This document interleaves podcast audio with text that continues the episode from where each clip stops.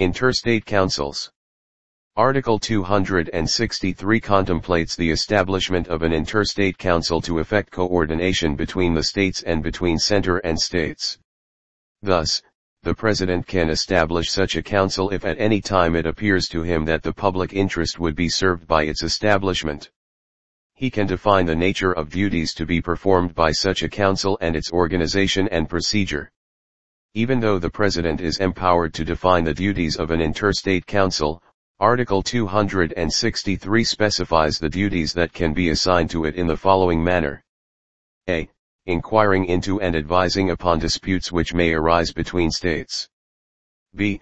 Investigating and discussing subjects in which the states or the center and the states have a common interest, and C.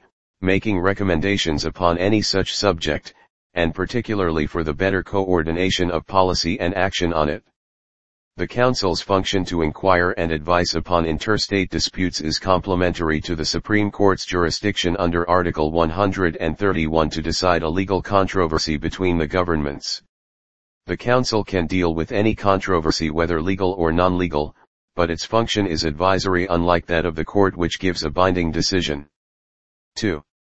Under the above provisions of Article 263, the President has established the following councils to make recommendations for the better coordination of policy and action in the related subjects.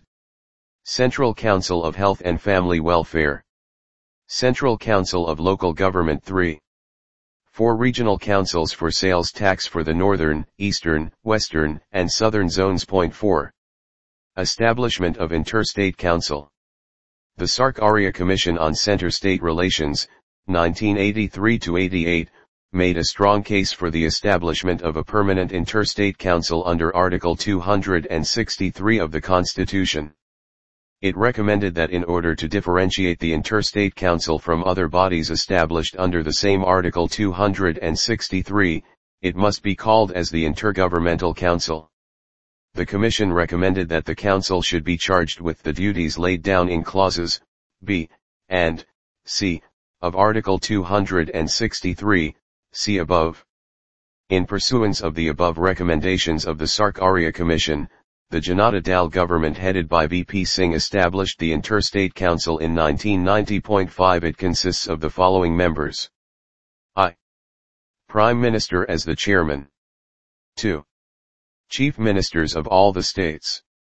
3. Chief Ministers of Union territories having legislative assemblies. 4. Administrators of Union territories not having legislative assemblies. V. Governors of states under President's rule. 6. 6 Central Cabinet Ministers, including the Home Minister, to be nominated by the Prime Minister. 5 Ministers of Cabinet rank slash Minister of State, independent charge, nominated by the Chairman of the Council, i.e., Prime Minister, are permanent invitees to the Council. The Council is a recommendatory body on issues relating to interstate, center-state, and center-union territories relations. It aims at promoting coordination between them by examining, discussing, and deliberating on such issues. Its duties, in detail, are as follows. Investigating and discussing such subjects in which the states or the center have a common interest making recommendations upon any such subject for the better coordination of policy and action on it, and deliberating upon such other matters of general interest to the states as may be referred to it by the chairman. The council may meet at least thrice in a year. Its meetings are held in camera and all questions are decided by consensus. There is also a standing committee of the council. It was set up in 1996 for continuous consultation and processing of matters for the consideration of the Council.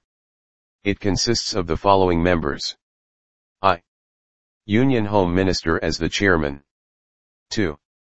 5 Union Cabinet Ministers. 3. 9 Chief Ministers. The Council is assisted by a secretariat called the Interstate Council Secretariat. This secretariat was set up in 1991 and is headed by a secretary to the Government of India. Since 2011, it is also functioning as the secretariat of the zonal councils.